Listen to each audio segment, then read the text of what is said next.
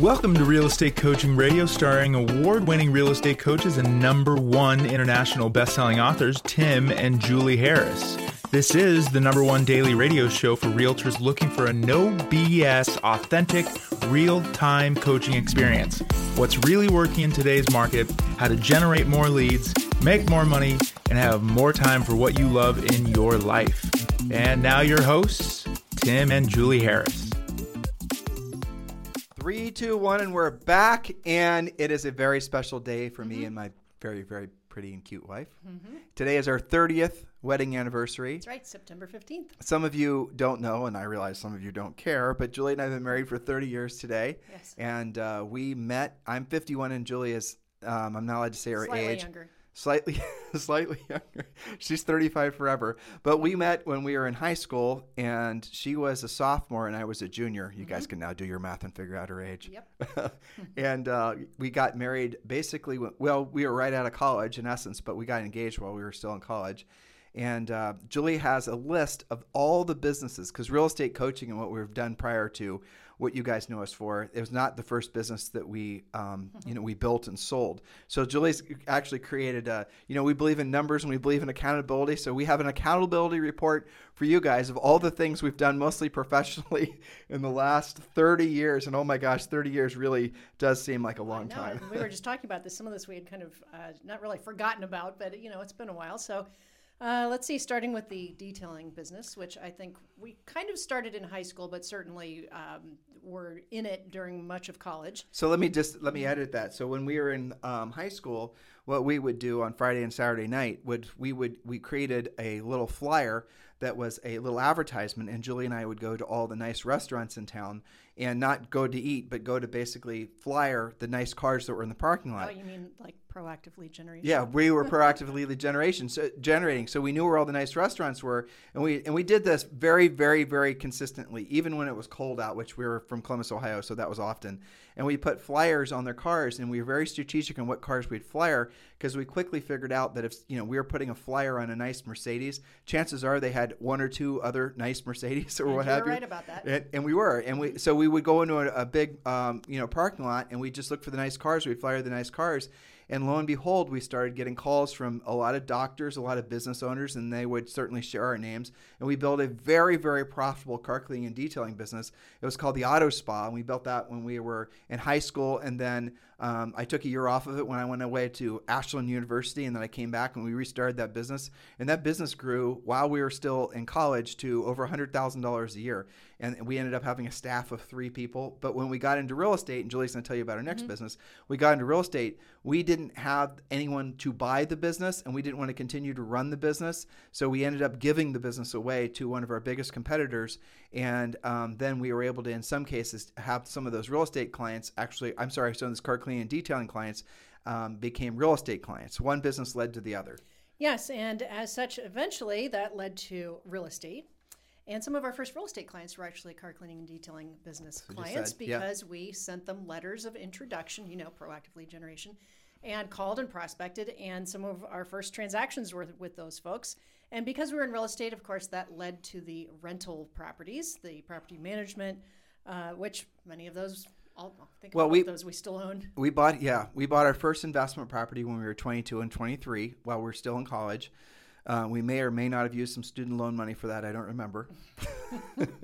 And, that's one of the only properties we ever bought that we sold that we should have kept, because that would have been an incredible long-term investment. But that property business, then we got into residential real estate. It wasn't that long after buying our first property that we realized that we wanted to get in the real estate industry. And ironically, one of our car cleaning and detailing customers was the one that suggested that we get real estate licenses. Yes, indeed. And that led to Powerhouse, which was an interesting experiment. Well, so we were given the opportunity to be founding members of a YEO, YPO chapter in Columbus, Ohio. So our real estate business was going really well. We had, sold 100 houses our first year. This is again when we were in our early 20s. We are on. This is back before the internet, guys. This was back basically in the early to mid 90s. And at that point, we had a lot of national attention, and we were sort of becoming local celebrities in Columbus, Ohio. for having accomplished what we did. And we are invited to be founding members of this new chapter of the YEO, YPO, which if you guys don't know what that is, it's a very, very prestigious, especially YPO is a very prestigious invite-only organization. And YEO stood for Young Entrepreneurs Organization. And we helped to launch that, and that is still in force today. Yes, indeed. And of course, then we got into coaching. Oh, Powerhouse. You know. Oh, Powerhouse, yes. Yep. So through the YEO contacts, we were able to then start a national real estate company. And you guys will think I'm going ahead of my skis, but this is what happened. We had in contract 30 of the largest, most profitable real estate teams, and they were all going to basically be under this brokerage that we were going to start. Very similar to the Compass model, basically, is what we were doing. Basically the same. Mm-hmm. And we had already had it all set up. We had all these teams that had signed on to agreements to be part of this new brand called Powerhouse. We were going to provide the tech infrastructure and the brokerage infrastructure. We were getting licensed in all the states in which they were located. And we had lined up all kinds of different funding rounds. And one of the last funding rounds we had was going to value the company somewhere between $75 and $100 million, which at the time when Julie and I were still in our 20s, that would have given us a net worth of over $50 million based on our equity in the brand, which was pretty awesome. Mm-hmm. What's pretty exciting today. Yeah. And so we had the first round, the second round all lined up. The second round was they signed their deal documents, their money was, and we had a board of directors, we had a team of people working for us, we had lease space. You know, we had a lot of this fixed cost, and the company itself was still in the formidable stages, so it wasn't producing any revenue.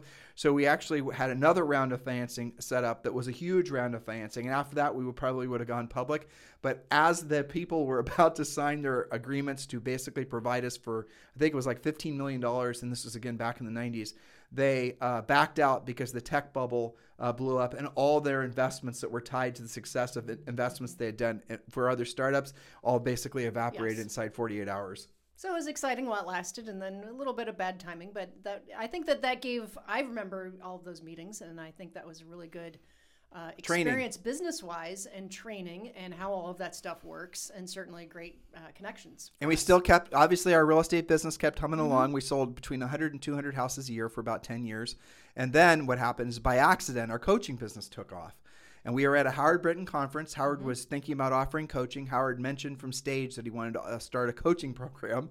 And I'll never forget this. He said, at break, I want anyone who's interested in talking with me about coaching to come up and throw your card on the stage, and we'll collect them and we'll give you a call. And I don't know how many people were in the audience. I remember being like a couple thousand. It may not have been that number, but I do remember essentially every single human was throwing a business card on the stage. It was a mob scene.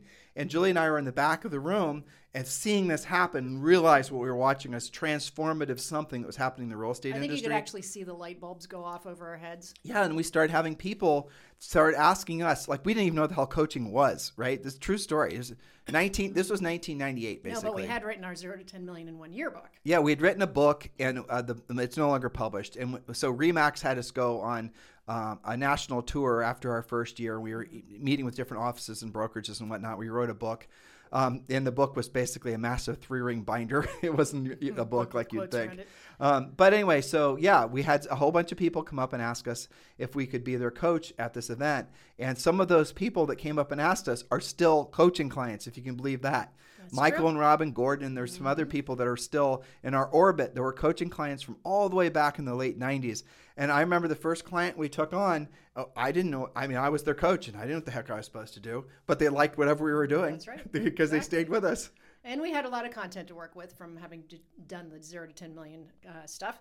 And of course, eventually coaching led us to podcasting. It started with the daily motivational message we used to send out, and then that became podcasting. So the real estate business we sold, and then when we had the opportunity to expand, so the coaching business started to take off. It got to the point where we had to make a choice because it's really difficult to be good at two things. You know, you could be mediocre at two things, but not great at two things. And so we had to choose one, and we chose coaching, and thank God we did, frankly. Mm-hmm. And that led us to the opportunity to then to choose in the country where we wanted to live, and we chose someplace with no snow. Yes, several times. So we sold several times. Including where we live now. In Puerto Rico. So we sold the real estate business, and then we moved. And from there, the coaching business really went to the next level. And for a while, Julie and I did work for another coaching organization for about 4 years. And then we restarted our coaching organization in 2007. And since then, we've written books. We've become the #1 daily podcasters. Yes. We've had all this other success. So the question I have for you as we've done all that, and we, Zoe's come into our lives. Yes. We've moved personally how many times? Oh, I don't know. I think I've counted like 15. And we figured out that we have lived through at least 4 recessions, 2 significant real estate booms, a significant, of course, real estate crash, and of course, this crazy time that we live in now. And then all of that has led also to EXP, all of our friends there. And collectively, you and I have done we stopped counting like 5 years ago when we were at 100,000 coaching calls apiece. So I don't even know how many it is. But, and of course, our most recent 60-day U.S. tour of the country where we met with lots of coaching clients and, of course, family and lots of fun things along the way at 22 states. And as you mentioned, 1 kid plus your mom. Plus my mom. Yeah. And now we're living in Puerto Rico at the Ritz-Carlton. Yeah. And what's really, I think, especially interesting about our past 30 years together, which I didn't necessarily appreciate then, but I appreciate now. And I told you this yesterday or the day before when we were going on a walk, is that when we were in high school, we read Think and Grow Rich by Napoleon Hill. Yes. And I remember Think and Grow Rich gave us some and frankly, we're listening to a lot of Dr. Laura, right? Mm-hmm. And so we had some founding principles, some real bedrock, rules to follow that we were going to govern our lives by, and we never deviated. And I remember there are several specific ones with regards to Think and Grow Rich from Napoleon Hill that had we not read that book, or had not read that book many, many times, which we ended up doing, because every time you read it, you get something new because you're just maybe not ready for the lesson that you're supposed to be learning. Yeah. When you read it in your 20s, it's completely different than even 5 years after that. But there's certain value sets that came from not just the book, but our life last 30 years together. And you and I started to think about what those were. And I'll tell you one of the first things, guys, is, let's make this somewhat personal, right? Because we're talking about our anniversary. Yep. I'll tell you something. People ask us all the time how you guys have been able to form, your real estate business and your coaching company together. At this time, it's just muscle memory for Julie and I because we've done it so many times. When we enter into a business opportunity, at this point, we just basically are asset managers. We manage the assets, which are different businesses. And right now, we have 7 different businesses. And for the most part, we're proactively involved in all of them, but it's not as if we're working in them. We work. They've been developed. We manage the managers at this point, or we oversee things. We looked at the KPIs every day, right? And so one of the things we've learned from doing that is the multiple spokes rule. And one of the rules we set for ourselves when we first got married was we wanted to have 7 different income spokes that were not necessarily overly dependent on each other. And the benefit of doing that was the spokes that we started out creating would have been obviously real estate sales and the investment properties, and we were doing some other things to try to create income sources. But one of the things, and that is not in conflict with do one thing well, you can't do 2 things well, because what the one thing well we did when we sold real estate was selling real estate. We sold between 100 and 200 homes per year for almost 10 years, right? We sold 100 houses our first year. And then we pivoted and we got into coaching. We wanted to become the best at being at that. When we got into other things, we wanted to be the best at doing that. But one of the founding principles, not only was multiple spokes, was always run your business with profit first. Absolutely. And that's the hardest thing to do. And that's the one thing that's not being taught that's going to result in just tons of real estate roadkill, especially if the market starts to shift. Yeah. And I think that one of the principles that we coach our coaching clients on is to be very serious and, develop one spoke well before you add another one. Yep. And so, we didn't just go doing, different things while we were building the real estate practice. I mean, I think a little bit of the rental properties, but that went hand in hand. Yep. That's other passive than that, for the most part. Pretty passive. So, yes. And then to keep what already is working for you, in our case, the real estate, sales, while we were developing coaching, to not abandon a spoke, it should be in addition to, not instead of. Right. And so if someone asks me, how did you guys do it? I don't think they're really looking for an answer, to be honest with you. Yeah. But what they're asking really is, how have we been able to go from what seems like one success to the next? And I'll give you the answer to that one, is because we've never expected anything other than one success to the next. And I know that sounds like a little bit of a mental Rubik's Cube, but let me make it simpler for you.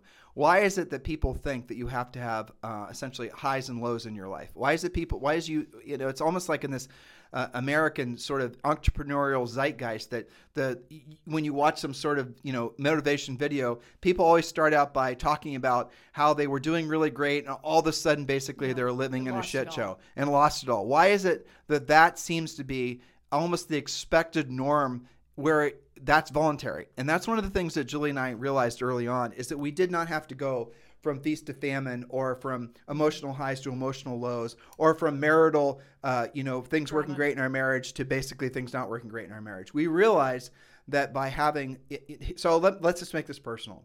When you're married for this long and longer, mm-hmm. the nature of your relationship changes. It ebbs and flows. It comes and goes. The nature of, for example, just keeping it real. Like when you first get married, obviously, it's a lot of passion. It's a lot of sex. It's a lot of things like that. Even before you're married. Yeah. Well, not in our case. Not in our case, right. But so then basically as you progress, maybe then you have kids and then the priority changes to the kids, or maybe you decide to focus on business. But as long as you've got the idea that you're in it for the long haul, as long as you've got the goal or the expectation that sometimes like the intensity of a relationship or the intensity of business success or the intensity of how much passion you're feeling in life, it doesn't always have to be at a high point, because a lot of what essentially kills potential is people's unwillingness to, and this sounds a little harsh, but it's true, to do what you don't want to do when you don't want to do it at the highest level in business, in some cases in your personal life. Yes, but I think that comes down to another founding principle, whether we knew it or not, but that was having common goals and really talking about staying going in the same direction. And not quitting too soon. We're fire hosing them, but really these things are all true. We really do need to condense. These are our thoughts from 30 years. Exactly. But we need to condense this into a list. Sure. But what I was saying in essence mm-hmm. is that quitting too soon is the killer of all things, right? Mm-hmm. And so like if you get married and you are bouncing off the walls and all you want to do is just be with your spouse, and it's just it looks like some sort of 1980s, thing with Meg Ryan and what's his name? Tom Hanks. Tom Hanks, right? So it's constant, oh my gosh, whatever. If that's your expectation for how your marriage is going to be, you won't stay married. It just doesn't work like that, because life doesn't operate like that. Life's going to hand you sometimes months and years worth of hardship that you're going to have to work through, but it's from the hardships of working through that you build something that's truly extraordinary. And that's, again, keeping this practical for the sake of you guys who are listening, for the sake of building your real estate businesses. That's especially true when it comes to, now, here's an interesting paradox to that, or I think maybe a way of looking at it from another perspective. Another mistake that people often will make is they stay on the wrong path for too long. And unfortunately, I think that sometimes, and we've seen this with some of our friends, when their marriages start to fray, it's because they didn't do what Julie just said, have common goals. You can have individual goals, but if your individual goals outnumber your communal family goals, you're screwed, straight up. Yeah. Because you're no longer in conflict. You have built-in conflict. Right. You have to, again, it's hard to do more than one thing well, right? So when Julie and I mean, I'm looking at our board right now. We have personal goals, we have Harris coaching goals, and we have Libertas goals. And so when we write all these goals down, I'll write a goal down, and then Julie and I will talk about it. And if she's not in alignment with whatever that goal is, if I can't sell her something, basically, then we're not going to do it, because she's not going to be partners with me in accomplishing that goal. And we can replace that with something else. But sometimes, like when we see some, though it's not something I run into commonly here, to be honest with you. It seems like a lot of the couples here are on the same page. But in general, in life, if you see a couple, we've seen it in coaching clients. For sure. Yeah. But if you see a couple that are not pulling in the same direction, they're starting to pull apart because he has his goals, she has her goals. That's no longer really a marriage in the traditional sense. That's more of a partnership. And then, you're going to run into all kinds of different sorts of challenges, that way, with having a marriage that's not really trying to work together as a true, what I'm trying to say here. Yeah, and that's, and I think it's exacerbated because this comes up a lot too. When you are trying to nurture your marriage and also running businesses together, or in raising a family, doing all those things together is a real pain in the ass. I mean, it's true. All going the right direction. Yeah. And then you've got to accept the fact that you're going to have ups and downs in all of those categories. Sometimes all at once, which is when you feel the most stress. But I think that you won't make it through unless you've basically done the work to begin. Right. And I think the belief that you will make it through. Right. Instead of, we'll see how it goes. It's the belief that, for example, it's easy to look at somebody who is successful and say, but not taking into account the literal decades that went up to the point that it took for them to be where you're kind of you're seeing the present version of them, but you did not see the rough and tumble kind of sketch version of them, 20 years ago. The bits and pieces that have added up to make them who they are now. Right, and so they stayed the course. They didn't give up. They stayed true to their commitments. Sure. I do think they didn't have the expectation that it was going to be a short-term effort. Right. So they had the expectation that there would be, rocky roads at times, ups and downs. But I think that that by itself isn't necessarily enough. You have to have the belief that it will work out because you will make it work out because you have control of things going your way instead of feeling like something else is always controlling you.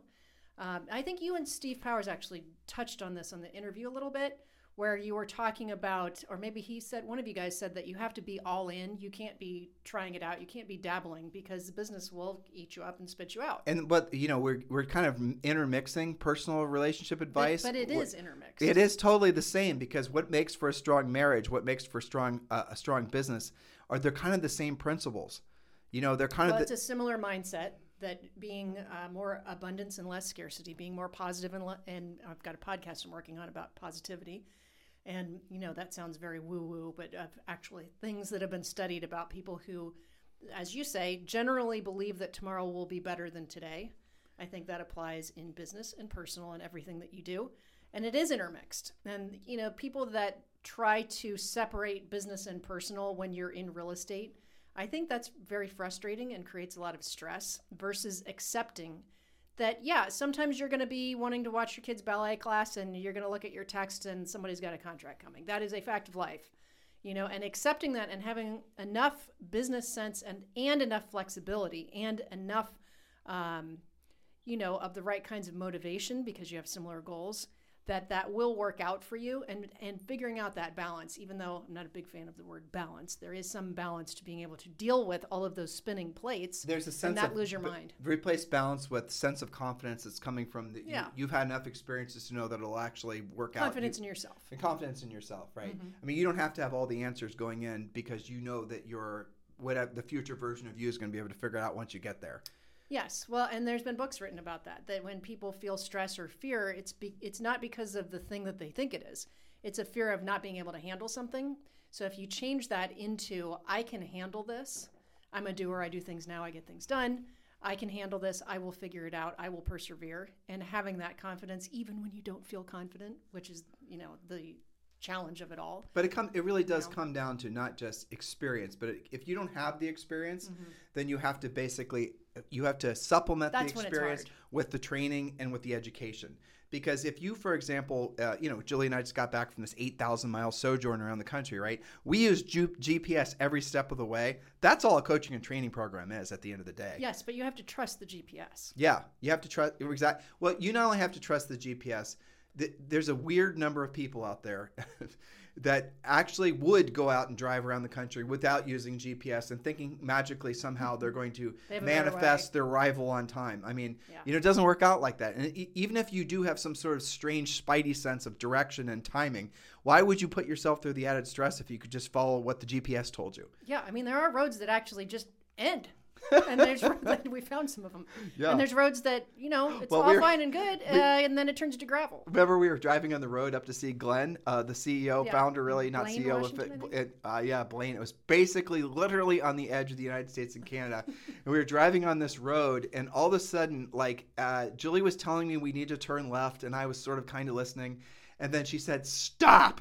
And then we were actually talking to Brandon, somebody. Had I not stopped, that's right, we were on the phone. Had I not stopped, we would have been on a bridge within maybe 5 car lengths. That once on that bridge, it was the bridge to Canada. In order for us we couldn't turn around once on the bridge. We had to have gone straight in Canada and then somehow basically figured out how a way to come back in. And there were COVID restrictions that were preventing people from... once you're in, you're not getting out. That's right. So we would have basically been spending some time in Canada. Would have been longer than 60 days, I imagine. But that's... But the point is, okay, we were going north. We were going towards Blaine. We had a pin from Glenn. But you can't just go on autopilot and expect it's all going to work out. You could have been marooned in Canada had you missed one exit. Yeah. So that's my point in you kind of have to trust nav once you know that your nav is working, and choose well. I think I chose well with you.